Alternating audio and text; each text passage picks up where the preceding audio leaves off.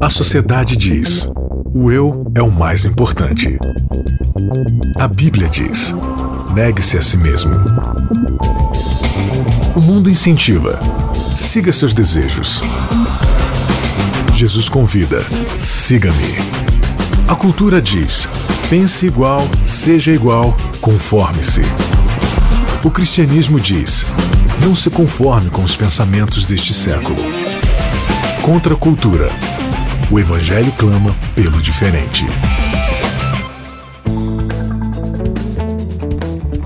Começando mais um Contra a Cultura, o Evangelho clama pelo diferente. Quem vos fala, Bianca Oliveira. Estamos juntos aqui para mais uma vez estudarmos a palavra de Deus de uma maneira diferente, de uma maneira contra a cultura. Está aqui comigo para o nosso sétimo episódio dessa série de 14 episódios. Ele, Isaac Rezende. Tudo bem, Isaac? Tudo bom, Bianca? Olá, amigo ouvinte. Toma lá da cá. Eita. e aí, Nayeli, Tava tudo só bom? esperando que ele ia falar. Tudo bem, Bianca? Sempre uma honra. E Tiago Rodrigues, hoje aqui ao vivo e a cores com a gente. É um milagre. Tá vendo só? E hoje não vai ter delay de Skype, de telefone, de nada. Ah, então tá Vocês vão bom. me ouvir em tempo real. Muito bom, legal. Alô, Thiago? Thiago? Alô? Oi, oi. Thiago.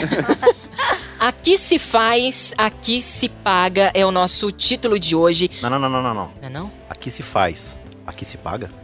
Hum, uma pergunta, uma pergunta. Faz Bom, sentido. boa correção, boa correção. Eu, eu- o ponto de interrogação foi comido aqui pela minha leitura, Extra né? canônico. Aqui se faz, aqui se paga, então, Isaac? Será? Será, Nai? Então, É o que nós veremos. é o que a gente vai ver aí hoje. Muito bom. Ô, Isaac, seguinte, o Contra a Cultura dá pra ouvir pelo site, dá pra ouvir pela Rádio Novo Tempo, mas dá pra ouvir pelo podcast? Como é que é isso? Dá pra ouvir pelo podcast, afinal esse é um podcast, é um programa na rádio, barra podcast. Então, se você tem aí seu device mobile, traduzido como cellphone, né, seu celular, você, se você tiver aí um Android, você pode acessar aí o Google Store, né, e aí baixa o seu aplicativo preferido. Pode ser o Podcast Addict, Podcast Republic, tem várias opções aí pra você escolher. Procura lá na busca, Contra a Cultura, inscreva-se e receba semanalmente aí os episódios que a Bianca posta com todo carinho. Olha lá. Se você tá aí no seu iOS, Uhum. né? Aí você já tem um aplicativo nativo aí de podcast. Você entra nele aí, também procura. Se você tá no Windows Phone, se vira. Tá certo. Ó, novotempo.com barra contracultura, repetindo, novotempo.com barra contracultura. Lá você encontra todos os nossos episódios, pode escrever mensagem pra gente, pode tirar suas dúvidas. Lá você pode conversar aqui com a galera do Contra a Cultura. Beleza? E aí, Nayeli? Nosso verso bíblico aí pra gente iniciar, pra dar o pontapé dos nossos estudos de hoje. Conforme antes da gente começar, o nosso verso hoje poderia ser cantado, né, Isaac? Poderia ser Meu Deus é tão grande, tão forte, poderoso. pois tu bem Na verdade- pode fazer. Ai, Deus, que lindos vocês são. Em Jó 11, Tipo, só eu e o 7. Thiago a gente não cantou. Porque É, você não eu- sabe a música? Não, eu Ah, falei que ia cantar, mas tava- depois eu não quis. A Bianca tava querendo boicotar desde o início. É. Mas eu tinha que trazer um lado eu musical. sou pra esse desafinada. Nayeli. A gente quer ouvir a sua voz. E eu aqui de onde eu tô, tô vendo você de lado, tô vendo seu perfil musical. Socorro, gente. Em Jó 11, 7, Vamos voltar tá falando assim. Você consegue, per- você consegue perscrutar os mistérios de Deus? Pode sondar os limites do Todo-Poderoso? E aí eu queria passar pra vocês um pequeno resuminho do que, vai, ro- do que rolou, que vai rolar nesse episódio e que também rolou no nosso guia de estudos, que faz um estudo sobre mais alguns discursos daqueles que foram visitar Jó em seu momento de miséria. A presença daí do amigão Bildade e a sua abordagem um tanto quanto dura, a fala de Zofar sobre a grandeza de Deus e também a influência que a história do dilúvio teve sobre o pensamento deles e das pessoas que viveram naquela época. E como houve mais uma vez um julgamento precoce em, em- em um determinado momento. Por fim, será que a segunda morte, aquela que acontecerá após a segunda vinda de Cristo, é um castigo divino à maldade humana? Uma punição, né? A, a Nai citou aí o- os amigos de Jó. Eu acho que é legal a gente contextualizar aí o papel deles na história de Jó, o que, que aconteceu. Quem são os amigos de Jó? Isaac, Tiago, Nai. Então, nós Ele temos o, o jovem Ele faz, que é o que a gente viu, Já né, passamos. na semana passada. Ele faz, ele começa o discurso dele falando sobre a tradição, sobre a experiência, né?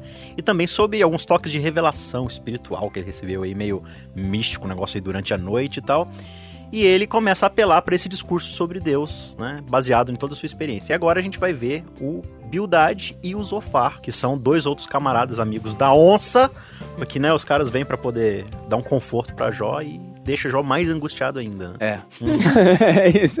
E aqui Deixa você fica também angustiado com um momento de silêncio. Né? Mas o, chama, chama atenção também na questão dos amigos de Jó, que é ah, o discurso, todos os discursos deles, né? ah, e é bacana de pensar, de certa forma, né? Os discursos são registrados de forma poética.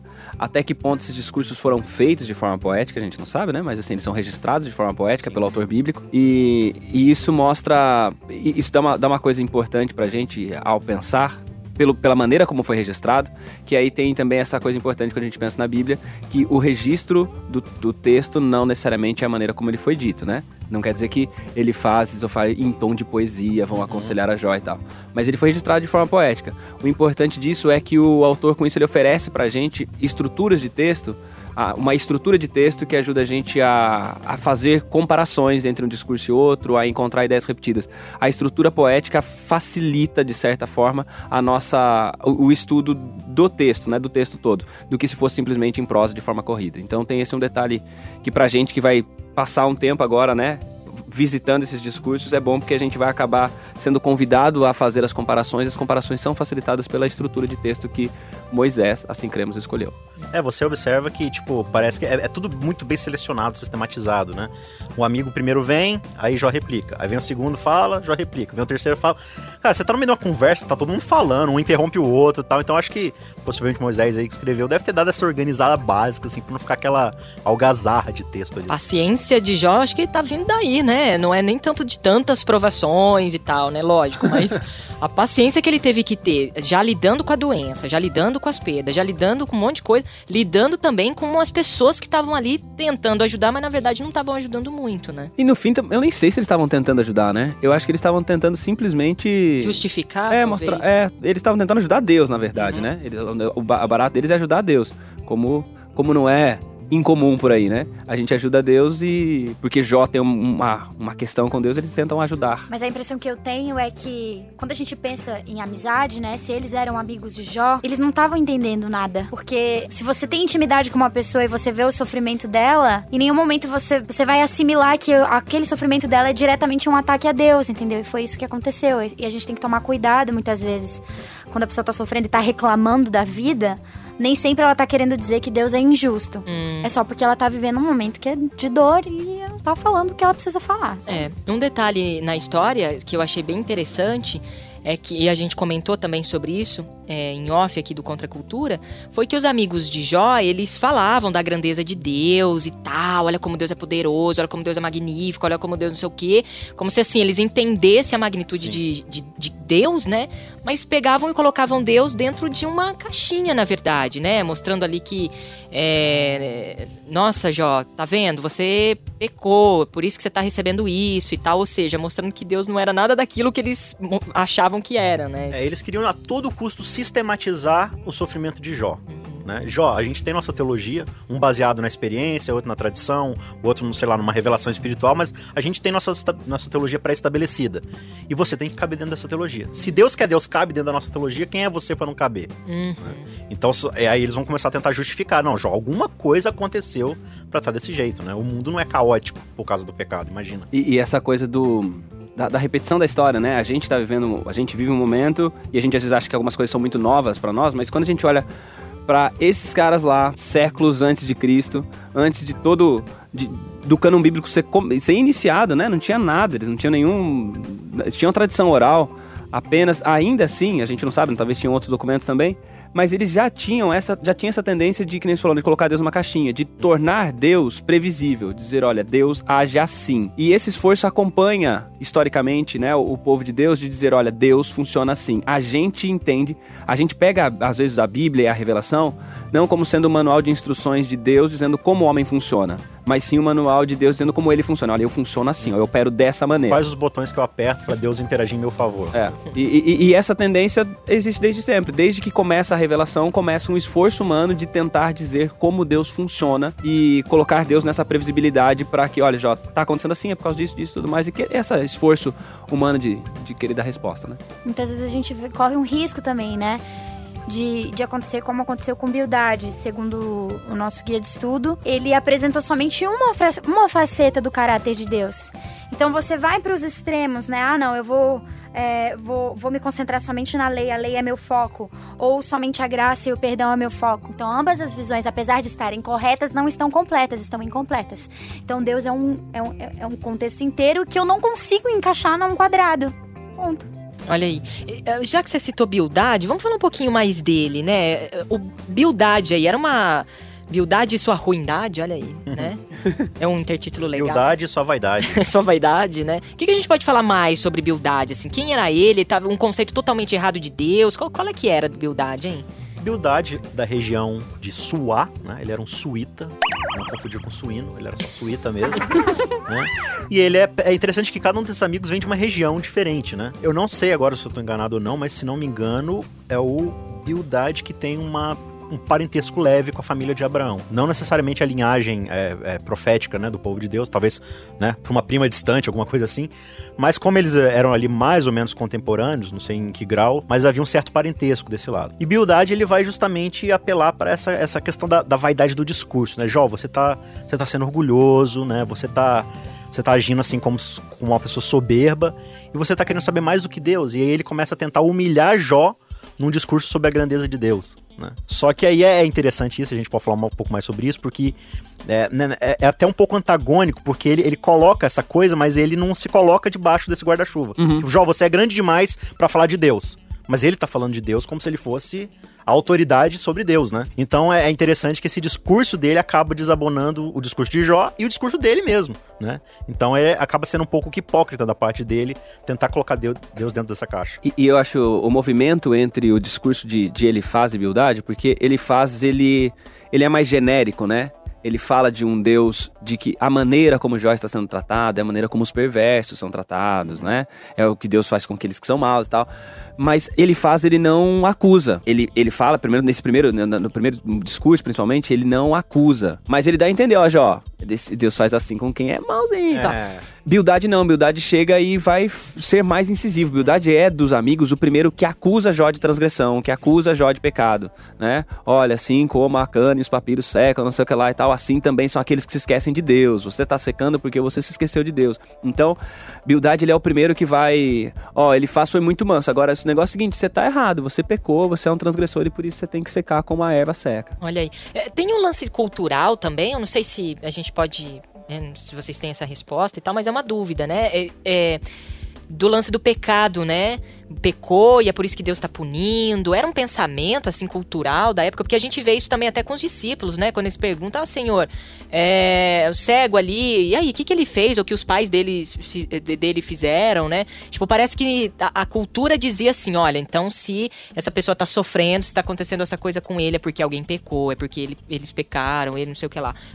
Tem, tem algo assim que a gente possa é, falar? A gente, assim, em toda a história da humanidade, você sempre teve a religiosidade como algo preponderante do ser humano, né? Só que, né, pós-queda e tudo mais, você vai ver que eh, o paganismo, ele é muito forte, né, uhum. dentro, dentro, da humanidade. Você sempre vai ter, assim, o que a Bíblia chama do remanescente, né? A pessoa, assim, que tá sempre ali com Deus.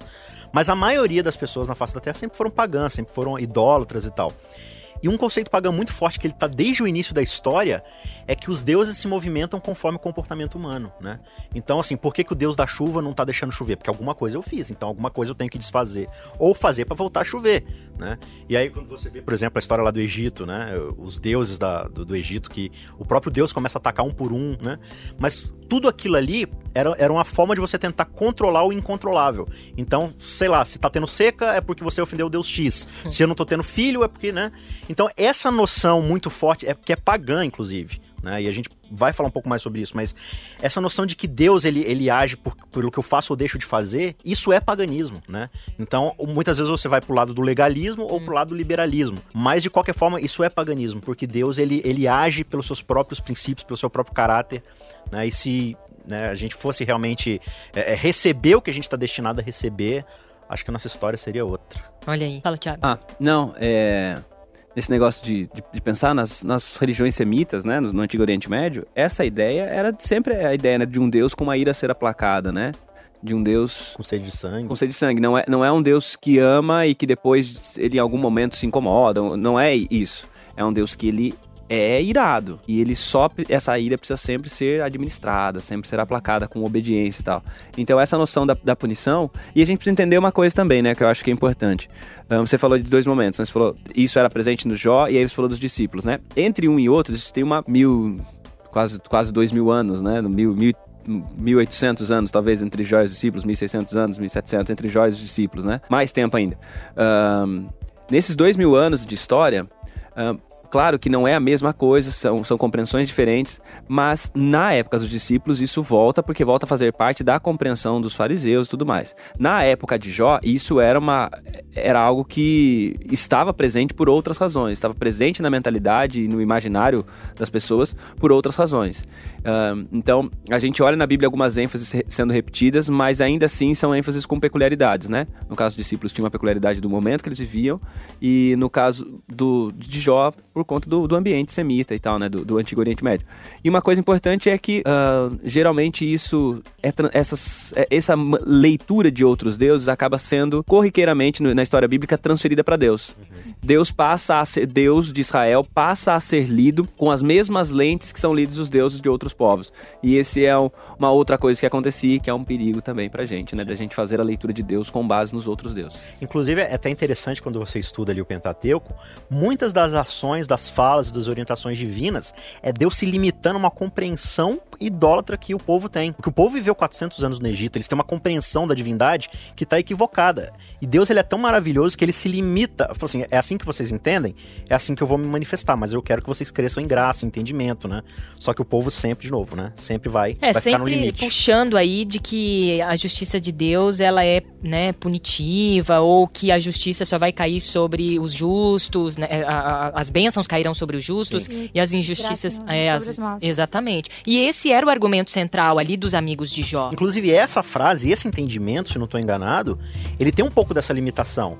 Por que, que Deus ele fala isso? Não, quem obedecer vai ser abençoado, quem desobedecer. Uhum. que era essa compreensão que eles tinham mesmo, entendeu? Então, como é que você vai pegar uma multidão e dar um parâmetro para eles? Você fala isso. Só que no resto da Bíblia você vai ver que tem hora que quem obedece sofre. Uhum. e tem hora que quem desobedece se Agora, dá bem a gente tá vida. falando que esse era um pensamento antigo, mas é, ainda é vigente. Não, ele é antigo Também. de duração, né? Uhum. Mas ele não é Ele não é velho, né? Não, ele, é, ele, tá, tá ele continua, né? É um ainda pensamento que a gente ainda realmente... Tem trend, tendência, trend. trend topics ainda, né? Mas se eu olho, então, é, pra pensando que Deus castigou, quer dizer, vamos lá, me escutem. Se veio o dilúvio porque o, a humanidade estava, tipo, insuportável, não dava mais, e Deus mandou água e Acabou Regaçou com, com tudo. Sodoma e Gomorra, ó, não dá mais esse negócio aqui não, vou tacar fogo. Como que a gente vai encarar isso? Não é uma retribuição divina? Jesus, Qual é, é uma punição, não é uma tá punição? Tá punindo os maus ou não tá? Então, quando a gente fala de retribuição, a gente tá falando de, de causa e efeito, né? De, de, um, de um pagamento. É claro que assim, né? A gente tem que só tomar um cuidado, porque quando a gente faz essa especulação teológica, a gente não pode se colocar no. Assim como os amigos de Jó, né? Começar a tentar especular Deus. Mas no, do nosso lado de cada limitação de entendimento, é, retribuição é quando assim, ó, você fez isso e eu vou te castigar porque você fez isso. Meu, você observa no restante da Bíblia, dificilmente Deus vai agir em relação a isso, né? Tipo assim, ah, alguém pecou, eu vou, vou matar essa pessoa porque, né, vou castigar essa pessoa porque ela me desobedeceu. Tem mais a ver com um fator pedagógico e limitador do pecado. Então, por exemplo, você chega na época de Jó, na, hora do dilúvio, o texto vai falar que só, eu falei Jó? Falou Noé. Jó, Você chega na época de Noé, na época Noé. do dilúvio, Joé, né? Noé. Então ele, a Bíblia fala que só ele era justo, né? Só tinha ele, o resto da humanidade toda tava assim. Não ia mais. É. Aí você imagina se Noé morre. Cadê o, e o plano da redenção? É, então, é isso que a Nelly falou é importante. Você tem que entender que existe uma linha a ser traçada de Adão até o segundo Adão, que é Cristo. Então, existe uma profecia, existe um plano que precisa passar pela humanidade. Então, quando chega de Noé, né, que é descendente, você tem ali a humanidade prestes a se acabar no pecado. Então Deus precisa intervir, porque se ele não intervir, o plano da salvação encerra. Agora, o lance de juízo, né? Quando a gente fala, a gente vê um Deus. Então, juízo, juízo. é diferente de retribuição. Olha aí, é diferente São conceitos de punição, então. Sim. Então a gente é legal a gente falar sobre isso, porque Eu acredito que sim, Thiago. A gente vê um Deus ah, da, no novo no Velho Testamento, que, por exemplo, que ia eu lá acho que, e... que a punição e a retribuição, elas fazem parte do juízo, mas o juízo não vem para punir. O juízo, ele existe gratuitamente. Pra... É, só porque Deus não gosta. É, o juízo, o juízo ele é mais do que simplesmente vingancinha. vingança ou punição, mas existe um componente de punição, existe um componente retributivo. Uh, por que existe componente retributivo? Porque porque é justiça. Entendeu? A justiça, ela se compõe nessa, nessa, nessa coisa de expectativas, expectativas cumpridas e expectativas não cumpridas. Quando Deus, quando é que também a gente não precisa ficar tão incomodado com Deus. A gente às vezes tem um incômodo muito grande com Deus que pune, como se a gente só conhecesse esse aspecto dele, É né? porque justiça vem do lance assim, não vai, vai destruir, Sim. né? E a justiça, na verdade, ela não vem pra destruir, ela vem pra E, e- mudar ali as coisas, modificar, restaurar você, as pro- coisas. pra você proteger o cosmos, né? É, e aquela coisa assim, se Deus retribui, se em algum momento Deus fará a justiça retribuindo, a gente precisa entender que essa retribuição divina ainda assim é o melhor que pode Sim. acontecer para aquele contexto. Ainda, ainda é graça que ele tá É, dando é, por que, que é graça? Porque quando a gente pensa, por exemplo, na, destru- na destruição do dilúvio, ou do Sodoma e Gomorra, ou nas, na maneira como dizimou as- os, os povos, né? Como povos foram mortos e tudo mais, a invasão de Canaã. A invasão de Canaã é um. vai matando gente até chegar lá. Sim. Quando a gente pensa em tudo isso, a gente tem essa noção de. mas ainda assim, como, como o Isaac falou, eu acho que tem duas coisas importantes só pra fechar rapidinho meu, meu raciocínio. Que Deus, o fato de Deus destruir Sodoma e Gomorra, o fato de Deus destruir povos e tudo mais, ou pedir para que seu povo destrua outros povos, ah, não quer dizer que todas as pessoas que ali morreram estão completamente estão perdidas. Esse é um, esse é um aspecto. O que Deus estava fazendo é preservando um plano que precisava acontecer. O Antigo Testamento todo é de um Deus num esforço constante de preservar um plano e Satanás num esforço constante, constante de fazer com que esse plano não aconteça. No Novo Testamento a dinâmica muda porque o plano foi alcançado, foi cumprido. Ah, Não tem mais como a gente não ter um redentor. Uhum. Sim. Isso acontece. Sim. Só que agora a gente vai entrar num outro momento da história em que o juízo virá, vai retribuir, Uhum. vai punir, mas por quê? Porque aí precisa se escrever um novo capítulo da história onde o mal não tem como continuar existindo. Então a punição não é para as pessoas, né? A punição não é pro indivíduo. Uhum. A punição é pro Legal. Ela tem um fator assim de você preservar o, o mal, preservar o mal, limitar o mal sim, numa abrangência destruidora que ia ava- avassalar todo mundo, né? é colocar limites, isso mesmo. Pós-cruz você tem maldades às vezes muito maiores do que Sodoma e Gomorra. Ou Entendeu? Você fala em nazismo, você fala em tantas ditaduras que mataram pessoas, bombatão e tudo mais. E por que o juízo de Deus intervém mais? Uhum. Porque o plano já foi cumprido, então agora a coisa vai ser elevada a um novo grau. Mas haverá, ainda há o juízo final. Ainda há, por exemplo, você, você vai imaginar, não, tipo, o tanto de criança, assim, teoricamente inocente que pode ter morrido no dilúvio. Eu não vou imaginar que de toda a humanidade não tinha ninguém ali que Deus não quisesse salvar. Só que ali a gente tem que entender que é a primeira morte, né? E, e é interessante isso, eu não lembro agora de cor o verso, mas em Mateus.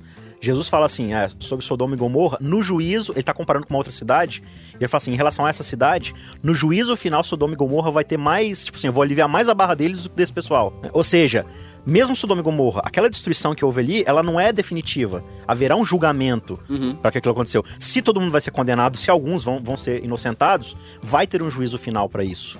Né? Então é isso que o pastor falou. É, Você tem que entender que Deus ele tá em busca desse plano de salvar o máximo possível. E a mesma coisa de uma infestação de, de uma doença no seu corpo, por exemplo. Às vezes você vai precisar decepar um braço, uma perna, tirar um, um, um pedaço do fígado, mas para espalhar, para evitar que essa doença se espalhe e mate todo mundo. Vai doer um pouquinho, mas é pra salvar, É né? para salvar o máximo possível. E eu acho que tem um detalhe que acho que fica, fica legal pensando na história de Jó de ficar claro é o seguinte, que os juízos de Deus, eles foram, eles são dados no Antigo Testamento, a gente vê isso acontecendo, ahn, e a gente vai ver isso na história, mas sempre tem um caráter, não sempre, né, mas com muita frequência um caráter coletivo. Esse juízo de Deus sobre o indivíduo é algo que a gente vê pouquíssimas vezes e apenas quando esse indivíduo está, vai trazer problemas para esse Sim, plano maior. Então vai a ser uma semente com- de, de coisa ruim. então Jó não se encaixa nisso, nesse juízo. Ah, Deus trouxe um juízo sobre a vida de Jó. Não, porque Deus não tem essa maneira de. Ah, esse sujeito aqui tá fazendo coisa errada, eu vou. Sempre tem. Deus sempre tá olhando no macro, né? Muito bem. E mesmo dentro desse contexto, só pra gente terminar, mesmo dentro desse contexto, a graça de Deus ainda é maior. Porque você pega, por exemplo, esse contexto de- da invasão de Canaã. Por, uma das razões de Israel ter ficado tanto tempo no Egito foi um período de graça pro arrependimento dos povos, né? De- dessa região. Quando chegou um momento em que a graça não agia mais, aí Deus faz ali tudo, né? Tem esse, esse conceito da plenitude dos tempos em praticamente tudo que Deus faz. O próprio Noé, Noé levou 120 para construir uma arca, 120 anos, né? E aí a gente vê que cada martelada que ele dava era uma pregação que ele fazia falando, gente, vamos se arrepender, vamos se arrepender. Não foi uma coisa que Deus acordou e falou assim, ah, hoje eu vou matar todo mundo. Não, um negócio que levou 120 anos para acontecer, 120 anos para você ponderar, se arrepender, e ninguém quis. Mesmo assim, todo tempo a gente vê o toque da graça de Deus e, e, em essência, como a preocupação dele sempre é em restaurar a humanidade. Exatamente. A destruição ali, você falou de juízo final, vocês falaram hein, de, ju- de juízo final. A destruição da humanidade não vai ser por uma razão punitiva, mas pra restaurar, né, Isaac? Eu acho bem bacana, assim, a gente. É, é o que o pastor falou, tem, tem a punição do pecado nesse sentido do juízo, de realmente acabar com o pecado, porque tem que ficar uma lição pro universo todo do que o mal é capaz de fazer com a gente. Mas não é uma vingança cega de Deus. É uma, é uma, é uma justiça pedagógica, é uma justiça restaurativa, é uma justiça para erradicar o mal de uma vez por todas, de acordo com o caráter dele, que é de amor. Então vamos embora, porque Renato Ah. Marques, aqui, que é o nosso produtor de áudio, está falando que o nosso tempo acabou e é ele que manda aqui no Contra a Cultura, tá bom? A gente volta na semana que vem. Aqui se faz, aqui se paga. Esse foi o nosso sétimo episódio aqui da nossa série Jó. é, como é que é o nome da nossa série? Joia a vida no olho do furacão. Obrigada, Isaac. Alguém tá Isaac. Obrigada, Isaac. A gente volta na semana que vem trazendo o oitavo episódio. Isaac, valeu até semana que vem. Valeu, até mais. Nayeli, não estou dormindo, estou super acordada. Até semana que Não mais que eu, até semana que vem. vem. Tiago, valeu, até semana que vem. Até. Contra a cultura. O evangelho clama pelo diferente.